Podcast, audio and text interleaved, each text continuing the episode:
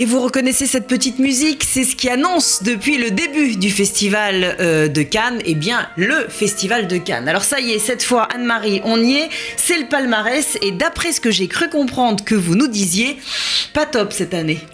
Écoutez, le cru du 70e anniversaire a été très moyen des films trop longs qui avaient du mal à trouver leur dénouement, un écart notable entre les films traitant des sujets politiquement corrects et les films plus ou moins intimistes qui se déroulent au sein de la famille, théâtre intime des pires exactions.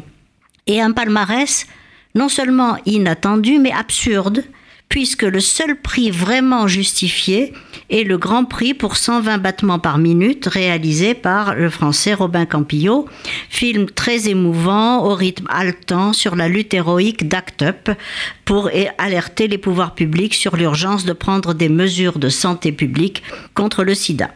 Et c'est finalement, alors là, l'outsider total, Ruben Ostlund, qui ramène la Palme d'Or en Suède pour The Square, exercice de style virtuose et cocasse sur le monde de l'art, qui, sous prétexte de s'en prendre à la bourgeoisie intellectuelle, jalouse de ses privilèges et faussement humaniste, est un pamphlet malvenu contre l'art contemporain et une mise en cause ambiguë des pauvres.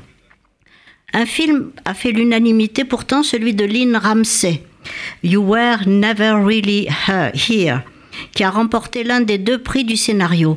Il est basé sur la disparition de la fille d'un sénateur. On engage alors Joe, un vétéran brutal et torturé qui se lance à sa recherche. Confronté à un déferlement de vengeance et de corruption, il est entraîné malgré lui dans une spirale de violence.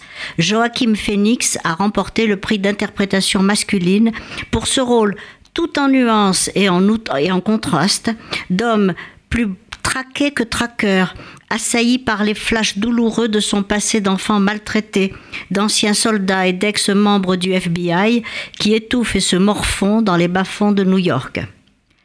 Diane Kruger, elle, n'a pas volé le prix d'interprétation pour son rôle de mère allemande vengeresse qui a perdu son mari et son fils turc assassinés.